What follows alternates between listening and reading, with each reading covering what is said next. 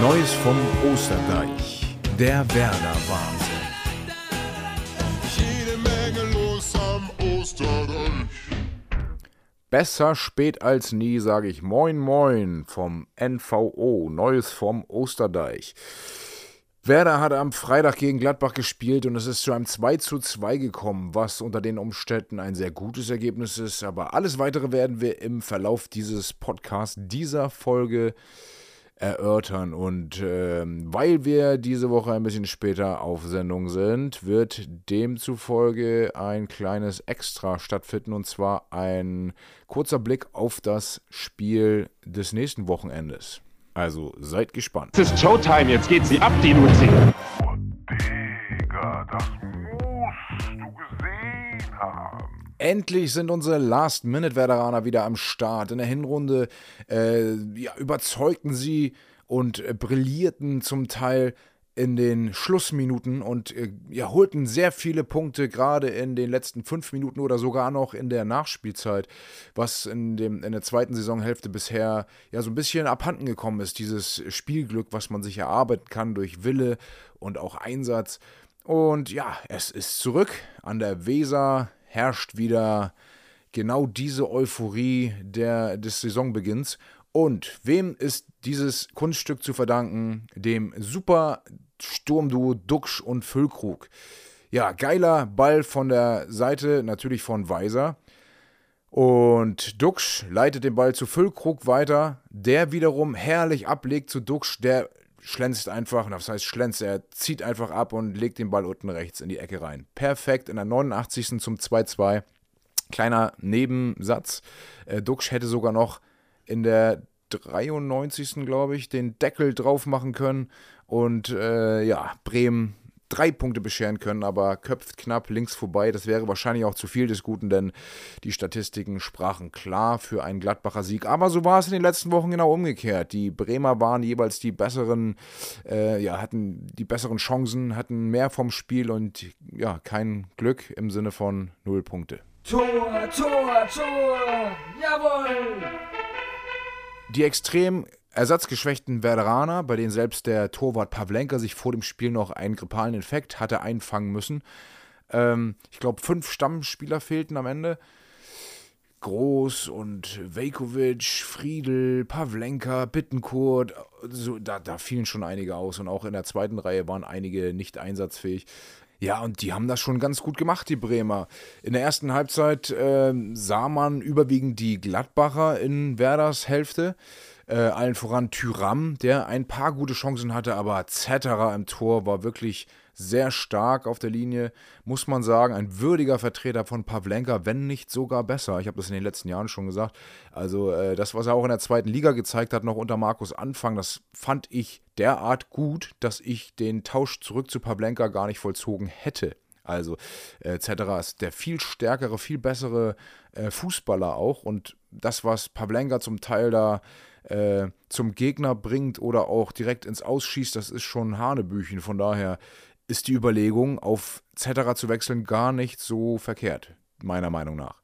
Ja, auf jeden Fall ging es mit einem 0 zu 0 in die Halbzeit, wo äh, man sagen kann, ja, Gladbach hätte eigentlich führen müssen. Allen voran Tyram mit einer Mega-Chance, die Zetterer super parierte. Ich glaube, der war fünf Meter vor ihm und, und schießt ihn nahezu äh, ja, an, kann man schon sagen. Aber super Reflex von Zetterer. Dann, äh, Stindl war, glaube ich, auch noch mit einer guten Chance da. Und wie es immer so kommt, nach der Halbzeit, ich weiß nicht, wie oft es der Fall war in dieser Saison, aber Bremen ist schlafmützig mit Beginn der zweiten Halbzeit. Und es dauerte keine zwei Minuten. Da steht es 1 zu 0 für Gladbach. Und wer war es? Natürlich Tyram nach Vorarbeit, nach feiner Vorarbeit von Hofmann. Und dieses Mal hatte Zetterer das Nachsehen. Von daher, ähm, ja. Und diese Schlafmützigkeit ging direkt weiter. In der 55. Minute hätte Gladbach das 2-0 machen müssen. Äh, auch im Spielaufbau Weiser äh, mit Pech wieder. Hat das ein oder andere Mal jetzt in den letzten Spielen nicht gut ausgesehen. Aber ja, Bremen die ganze Saison über schon steckt nicht auf und ja, in der 65. Minute macht Duxch das 1 zu 1 nach Vorarbeit von Schmid. Das war schon ein ganz cooler Spielzug, den die da äh, herausgespielt haben.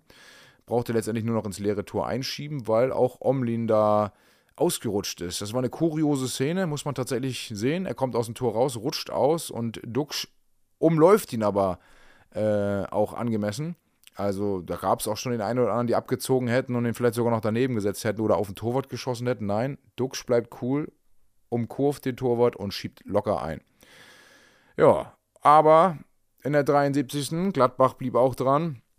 Waren, wie gesagt, das ganze Spiel über eigentlich die spielbestimmende Mannschaft. Ja, Neuhaus mit dem 2 zu 1. Satter Linksschuss. Meiner Meinung nach hätte man den gut verteidigen können. Aber da konnte Zetterer auch nichts machen. Wobei einige meinen, er sah da nicht so gut aus. Okay, ja. Ich bin der Meinung auch, den hätte Pavlenka nicht gehabt. Schwierig zu sagen. Ja, aber es gab natürlich die äh, Chancen noch für Bremen raus. Ich hatte ja schon gesagt, Duxch mit dem 2 zu 2 und es gab fast noch das 3 zu 2 für die Werderaner, aber dem wäre allen, äh, ja, ich glaube, das wäre einfach viel, viel zu krass gewesen, wenn die das gemacht hätten. Von daher, ich bin mit einer Punkteteilung sehr zufrieden, denn jetzt hat man nach 25 Spielen 31 Punkte genau wie die Gladbacher.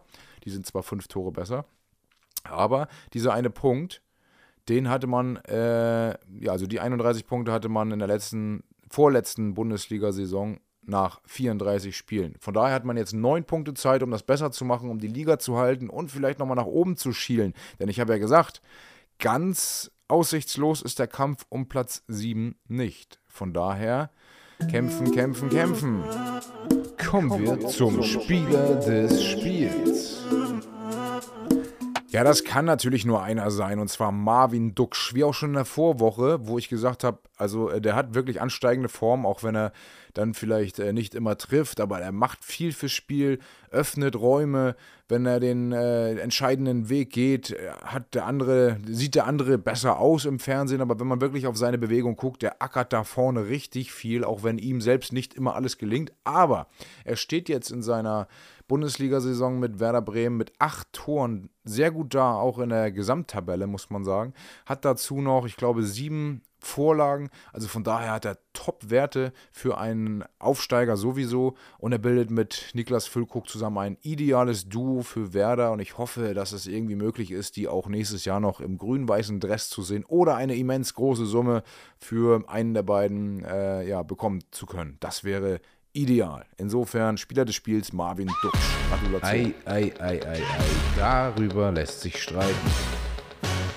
Ja, wie so häufig in den letzten Wochen die Schiedsrichterdiskussion, ähm, fragwürdige Entscheidungen und gerade auch mögliche Elfmeterpfiffe oder eben Elfmeterpfiffe, die zurückgenommen worden sind oder geblieben sind.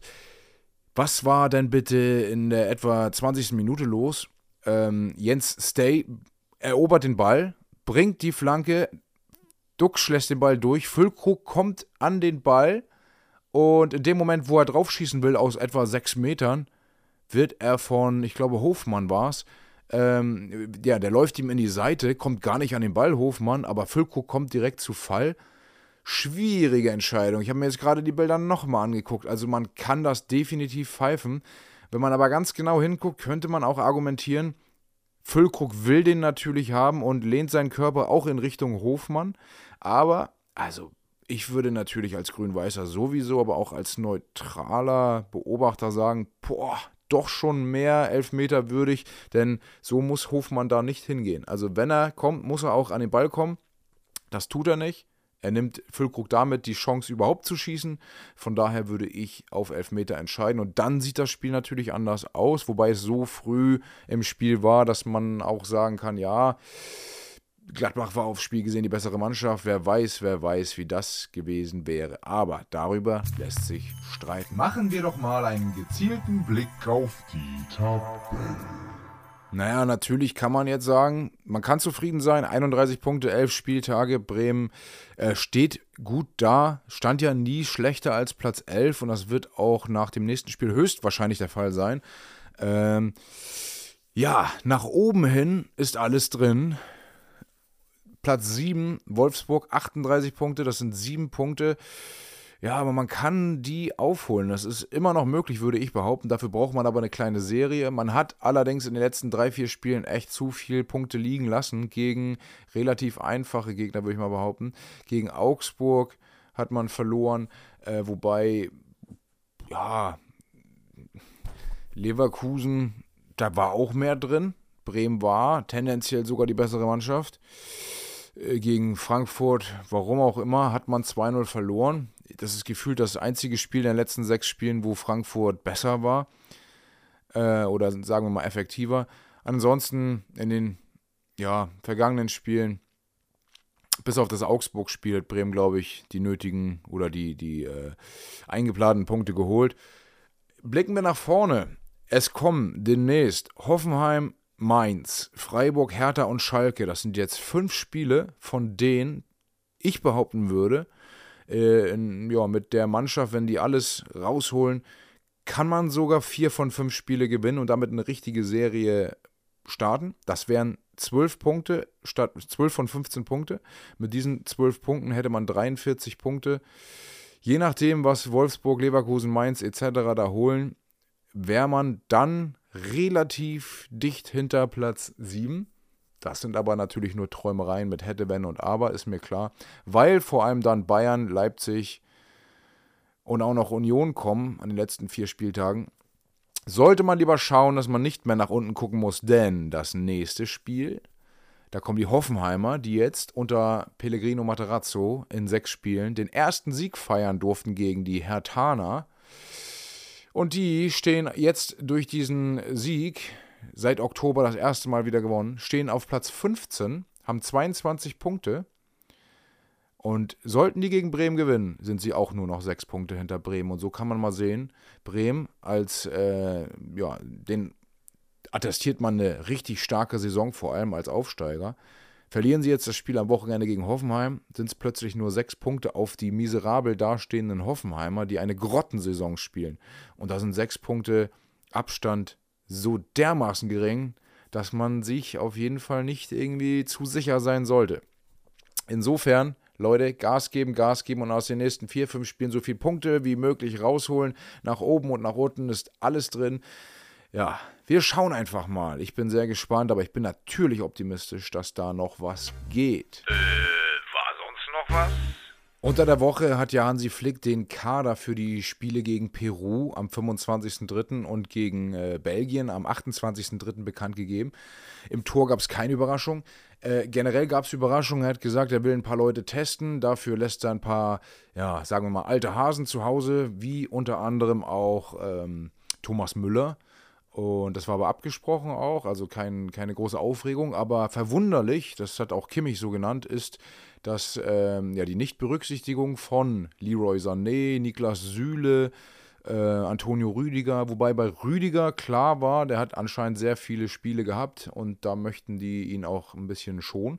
Aber jetzt muss man mal überlegen, wen haben die denn dazu genommen? Die haben Matthias Ginter, Christian Günther von Freiburg, finde ich super. Thilo Kehrer ist mal wieder da, West Ham United. David Raum Leipzig, da weiß ich immer gar nicht so richtig, was wollen die eigentlich mit dem? Ich bin nicht so ein Fan von ihm, gefällt mir nicht so gut. Nico Schlotterbeck hat eine durchwachsene Saison in den letzten Spielen wieder ein bisschen ähm, ja, besser auch. Aber hat er ordentlich Wackler in dieser Saison auch. Also nicht unbedingt äh, Stammspieler der Nationalmannschaft, würde ich mal behaupten. Dann Malik Thior, ich weiß gar nicht, wie man ihn spricht. Tia, Thior, Tia, Thior. Ich habe keine Ahnung, wenn ich ehrlich bin, wie man ihn spricht. War, glaube ich, bei Schalke, ist jetzt beim AC Mailand. Ähm, ja, dem sage ich mal Glückwunsch, hat eine coole äh, Laufbahn bisher, hat sich hochgearbeitet und äh, dann Marius Wolf von Dortmund ist dabei. Hat vielleicht ein paar gute Spiele bei Dortmund gemacht, aber ist auch stark verwunderlich, was der jetzt genau in der Nationalelf zu tun hat ich hätte mich ja über einen Mitchell Weiser gefreut. Der hat wirklich die Saison über gezeigt, dass er geile Leistung bringt. War jetzt nach seiner Verletzung in den zwei, drei Spielen bei Werder nicht ganz so gut, aber trotzdem hätte die Saison an sich eine Berücksichtigung gerechtfertigt. Allerdings hat er sich auch für Algerien entschieden, aber es fand ja auch kein Gespräch statt. Also es ist niemand auf ihn zugekommen und hat gesagt, pass auf, wir haben dich im Blick. Insofern kann ich beide Seiten verstehen. Jetzt gerade klar, er ist nicht berücksichtigt, weil er sich eben für Algerien entschieden hat, die ihn allerdings kurioserweise auch nicht berücksichtigt haben. Da soll es darum gehen, dass äh, Mitchell Weiser gesagt hat, ja, wenn ich mich für Algerien entscheide, haben die mir gesagt, werden sie sich bemühen, was Einbürgerung etc. angeht. Und das ist eben bisher nicht passiert, beziehungsweise es war jetzt so kurzfristig, dass sie das vor den Länderspielen nicht mehr geschafft haben. Ja, also ist ja die doppelte Arschkarte. Gut, und jetzt, was soll Joscha Wagnumann von Stuttgart denn bitte in der Nationalmannschaft? Mit Stuttgart auf Platz 18 liegend und äh, dort nicht mal Stammspieler ist Wagnumann eigentlich ein Kandidat für die U21 und wurde jetzt eben wahrscheinlich mangels Alternativen hochgezogen. Ja, finde ich sehr fragwürdig, was äh, genau er da jetzt verloren hat. Florian Wirz ist dabei, finde ich super. Timo Werner gehört einfach dazu. Kevin Schade ist jetzt auch dabei. Hat in Brentford ja jetzt keine berauschenden Leistungen äh, gezeigt, aber perspektivisch finde ich es gut, ihn mitzunehmen.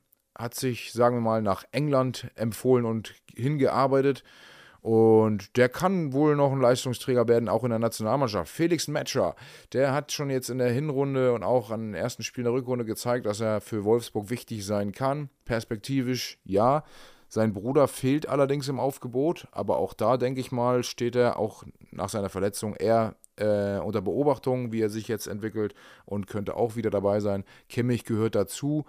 Ähm, dem gönnt man scheinbar keine Pause, wenn man das zu Rüdiger etc. sagt.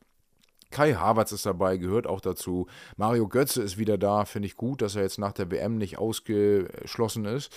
Leon Goretzka, klarer Fall, dass er dazu gehört. Serge Gnabry gehört dazu. Niklas Füllkrug bleibt dabei, finde ich super. Vier Spiele, drei Tore, der hat wirklich frischen Wind reingebracht. Und Emre Can ist wieder dabei. Das gefällt mir auch gut, weil er eben in Dortmund gezeigt hat, mit leicht veränderter Rolle, dass er wichtig sein kann. Der hat für den nötigen Aufschwung und vor allen Dingen nötigen Biss, die Mentalität gesorgt. Und das brauchen wir auch in der Nationalmannschaft. Von daher, äh, ja, gute Sache, ihn dabei zu haben.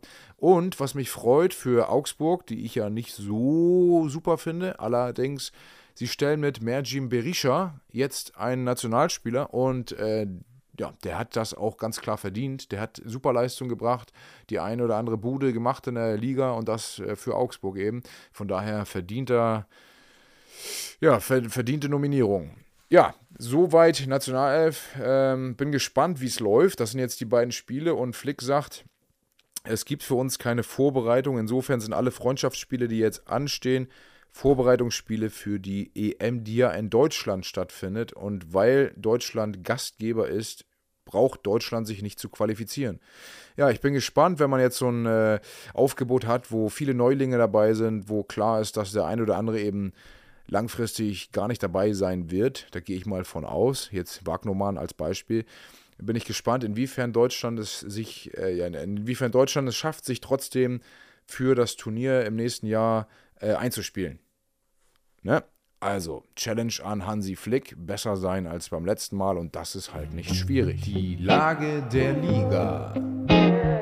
Ja, sorry, meine lieben Lederhosen-Freunde, aber ich finde es einfach zu geil, was da am Wochenende passiert ist. Die Leverkusener, die durch zwei, sagen wir mal, gerechtfertigte, aber kuriose Elfmeter gegen Bayern 2-1 gewinnen konnten. Bayern lag ja 1-0 zur Halbzeit in Führung. Äh, eigentlich von vielen Seiten aus wurde gesagt, selbst von Bayern Seite aus, das rechne ich den hoch an, kennt man so nicht. Äh, wurde gesagt, das ist hochverdient gewesen für die Leverkusener, aber aus dem Spiel heraus ist denen eben kein Tor gelungen. Und dann war das zweimal Adli, der ähm, Elfmeter äh, im, im Strafraum gelegt worden ist. Einmal von Pavard, der steigt ihm von hinten, glaube ich, auf den Fuß und dann dadurch zieht es ihm sogar den Schuh aus. Und einmal war es Upamecano, der ihn auch äh, ja, von den Beinen holt. Und in beiden Fällen hat der Schiedsrichter zunächst auf Schwalbe entschieden. Das heißt, äh, ja, wenn es blöd läuft und es von außen nicht gesehen wird, fliegt er mit Gelb-Rot vom Platz und Leverkusen verliert 1 zu 0. In dem Fall war es aber so, er hat sich beide Male durch, die, durch das Eingreifen des Videoschiedsrichters ähm, die Szene angeschaut und ähm, ja, entschuldigt bei Atli und gesagt, sorry, war keine Schwalbe, du wurdest tatsächlich gefault und beide Male hat eben Palacios äh, eingenetzt und Leverkusen hat 2-1 gewonnen. Wie geil ist das für die Liga? Dortmund nach 25 Spielen, ein Punkt vor den Bayern und am nächsten Wochenende, nee, am übernächsten Wochenende kommt eben es zum Gipfeltreffen Dortmund gegen Bayern in veränderter Rolle. Normalerweise Dortmund als Herausforderer, dieses Mal die Münchner, die unbedingt an den Dortmundern vorbeikommen wollen. Aber Dortmund wirklich mit einem Wahnsinnslauf in den letzten zehn Spielen, neun Siege, ein Unentschieden. Oh, nicht auszurechnen, was jetzt gewesen wäre, wenn sie auch gegen Schalke gewonnen hätten. Dann hätte man nämlich selbst eine Niederlage gegen Bayern verkraften können, in Anführungszeichen verkraften. Dann hätte man zwei Punkte mehr. Und na gut, dann hätte Bayern das bessere Torverhältnis, aber trotzdem, trotzdem wäre es natürlich geiler. Aber also, ich glaube, fast ganz Deutschland äh, würde sich freuen über einen neuen Meister. Fast ganz Deutschland. Ich weiß nicht, wie es bei den Schalkern ist, aber ich kann mir sogar vorstellen, dass weite Teile der Schalker sich auch über eine Dortmunder Meisterschaft freuen können. Denkt einfach an 2001, wie eklig es war, als Bayern, ja, wie auch immer es geschafft hat, in der 94. Minute noch Meister zu werden. Dadurch Schalke nur Meister der Herzen. Also seid Seid einfach dafür, dass eine andere Mannschaft Meister wird. Aber noch kann auch Union Berlin es schaffen. Nur mal so nebenbei. Nicht, dass wir nur auf die beiden schauen. Es sind nur fünf Punkte von Union Berlin zu Dortmund. Die Berliner hatten ja jetzt so einen kleinen Durchhänger, aber sind wieder in der Spur nach dem 2 zu 0 gegen Frankfurt, die wiederum einen Durchhänger haben. Sechs Spiele, ich glaube nur gegen Bremen gewonnen und dann noch einen Unentschieden. Äh, das sieht ganz bitter aus. Und ja, man munkelt, dass Oliver Glasner, der Trainer, nicht mehr so richtig Bock hat auf die Frankfurter, weil natürlich auch Angebote für ihn eingeflattert sind, nachdem ja ähm, Frankfurt im letzten Jahr die Europa League gewinnen konnte. Ja, also ich glaube, wer war das? Tottenham hat ihn auf dem Zettel. Wenn man natürlich von solch großen Clubs umworben wird, dann ist die Frage, will man denn überhaupt in Frankfurt verlängern, wenn die gerade dabei sind, ihr Tafelsilber zu veräußern? Es scheint ja so, als würden äh, Kamada und auch ein paar andere Spieler äh, ja wieder zum Verkauf stehen und jetzt gerade mit dem zusätzlichen, sagen wir mal, mit der zusätzlichen Krise, Ergebniskrise, mag man es nennen, wie man will, ähm, scheint es so sein, dass ja möglicherweise Frankfurt nächstes Jahr gar nicht international spielt. Es sind nur drei Punkte zu Platz 9 mittlerweile. Und Frankfurt hatte ein dickes Polster zu den nicht Europaplätzen. Man erinnere sich, vor fünf Spieltagen war Frankfurt in der Spitzengruppe dabei und war ganz nah an den Bayern und den Dortmundern dran. Davon ist leider gerade nichts mehr zu sehen. Zwölf Punkte hinter Bayern, 13 Punkte hinter Dortmund. Frankfurt momentan so die Sorgenkinder, was das internationale Geschäft angeht. Dahinter wieder erstarkt die Wolfsburger, die Leverkusener, und in Reichweite genauso die Mainzer, die nach oben schielen. Ganz unten, sehr spannend auch. Ähm, ach, übrigens, Leipzig ist zwar noch in Schlagdistanz, aber hat durch die Niederlage gegen Bochum jetzt weiter an Boden verloren nach ganz oben. Die haben ja so einen richtigen Dämpfer in der Champions League bekommen. 7-0 gegen Man City und vor allem gegen Haaland, der fünf Tore gemacht hat, auf den Sack gekriegt. Und seitdem, ja, also mit dem Nackenschlag sind die bisher nicht wieder in die Spur gekommen. Da bleibt jetzt auch erstmal abzuwarten, wie sie in den nächsten Spielen ja, die Kurve kriegen. Unten schauen wir jetzt mal. Einmal Köln wird so ein bisschen durchgereicht, ist auf Platz 13 liegend mit 27 Punkten. Auch nicht mehr so weit weg nach ganz unten. Und auch seitdem sie dieses 7-1 gegen Bremen geschafft haben, seitdem haben sie, glaube ich, nur noch einen Punkt geholt. Und da geht nichts mehr. Selke hat jetzt zwar getroffen, trotzdem hat Köln 6-1 gegen Dortmund verloren. Das erste Stürmertor, glaube ich, äh, seit langem. Und Köln ist ein Kandidat, der sich auch Sorgen machen sollte. Bochum kämpft sich langsam unten raus. Hoffenheim hat jetzt das erste Mal seit Oktober gewonnen, steht jetzt gerade mal wieder überm Strich. Dafür sind Hertha, Schalke und Stuttgart auf den letzten drei Plätzen. Stuttgart mit dem Trainer Labadia. Ja, die Frage, was er da so richtig bewirkt hat. Eigentlich hat er es nur geschafft, mit Stuttgart noch schlechter zu werden hat jetzt den schlechtesten Punkteschnitt aller Stuttgarter Trainer überhaupt. Äh, Schalke hat sich hochgearbeitet, steht auf Platz 17 und hat zumindest in den Schlussminuten noch das 1:1 gegen Augsburg holen können. Bleibt immer noch ungeschlagen in der Rückrunde. Das muss man sich jetzt erstmal vorstellen, auf der Zunge zergehen lassen. Starke Leistung der Schalker, die damit wieder wirklich äh, nicht nur träumen können, sondern wirklich ernstzunehmende Konkurrenten sind, was den Klassenerhalt angeht, für Bochum, Köln, Hoffenheim, Augsburg und eben auch für Hertha und Schalke, äh, für, für Stuttgart meine ich. Also von daher, Schalke ist dabei. Hertha mit 777, Triple Seven. Im Gepäck dürfen sich auf jeden Fall auch äh, ja, große Gedanken machen, ob vielleicht nochmal ein Trainerwechsel nötig sein sollte. Denn mit Sandro Schwarz will es einfach nicht so richtig gelingen, da Kontinuität und Stabilität reinzubringen. Hertha mit einer Grottenleistung gegen Hoffenheim und stehen jetzt zurecht da, wo sie stehen auf Platz 16. Da bin ich gespannt, aber unten wie oben bleibt es sehr spannend. Also der Abstiegskampf wird nochmal so eine heiße Phase erleben und ich hoffe, der Meisterkampf bleibt auch offen. So, soweit dazu, dass die Lage der Liga. Eins darf nicht fehlen. Und zwar der Tipp fürs nächste Spiel. Ich hatte mal wieder getippt, dass Bremen ein 2-1 Auswärtserfolg erzielt. Leider hat das nicht so ganz äh, hingehauen, aber ich bin sehr zufrieden. Nachdem sie 2-1 hinten lagen, konnten sie zumindest noch das 2-2 erreichen und das ist ein großer Erfolg. Äh, den einen Punkt auswärts nimmt man gerne mit. Für das nächste Spiel gegen die Hoffenheimer, ich hatte ja schon angekündigt, werden wir uns ein bisschen intensiver beschäftigen. Ähm, ja, bin ich optimistischer. Es ist ein Heimspiel. Bremen spielt momentan zu Hause ganz gut. Ähm, es sind ein paar Rückkehrer da. Bei Pavlenka bin ich mir noch nicht sicher, wie Ole Werner entscheiden wird. Vielleicht hat er auch gesehen, dass Zetterer eine sehr gute Alternative im Tor darstellt. Äh, weiß ich natürlich nicht, wie er das auch kommunizieren wird ihm gegenüber. Aber ich würde einfach mal sagen, ey, pass auf, kurier dich weiter aus, wir machen jetzt noch ein Spiel länger, etc. Und in der Abwehr sind wieder Friedel und Stark dabei. Pieper auch. Weiser auf der rechten Seite wird sich wieder weiter in Form bringen, auch über die Länderspielpause. Im Mittelfeld wird ja die Frage sein, wen er bringt, denn Bittenkurt wird höchstwahrscheinlich zurückkommen. Christian Groß darf auch wieder spielen. Stay hat jetzt äh, gute Spiele gehabt und Jung auf der linken Seite sowie Duxch und Füllkrug vorne sind eh gesetzt. Mit dem Team, wenn sie dann alle auch körperlich gut drauf sind, kann ich mir eben auch einen Erfolg gegen die Hoffenheimer vorstellen. Wenn sie sich dann rausspielen, kann das so ein 3-1 geben, denke ich. Äh, bei den Hoffenheimern wiederum ist das jetzt so eine ganz schwierige Situation. Ich hätte sie, sagen wir mal, lieber vor dem Hertha-Spiel als Gegner gehabt, denn da stand ja die Mannschaft von äh, Materazzo sehr unter Druck. Man hat fünf Spiele mit ihm gehabt und fünfmal keinen einzigen Punkt holen können. Fünfmal wirklich auch verloren. Äh, jetzt hat Vorne auch Andrei Kramaric äh, wieder getroffen. Mit dem klappt das eigentlich ganz gut. Und ja, Bebu ist wieder da und hat jetzt auch wieder äh, getroffen.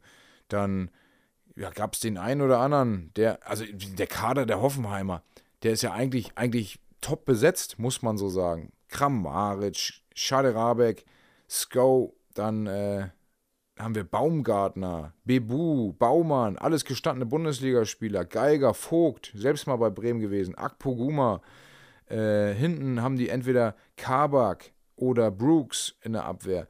Und auf der, Aufwe auf, auf der Auswechselbank, da sind wirklich starke Leute. Grisha Prömel ist gerade noch verletzt, aber also der Kader, der Hoffenheimer stark besetzt und äh, die Bremer müssen sich richtig ins Zeug legen. Und jetzt ist eben die Frage, war das Spiel der Hoffenheimer gegen Hertha, war da mehr Glück als Verstand, weil Hertha wirklich auch richtig schlecht war?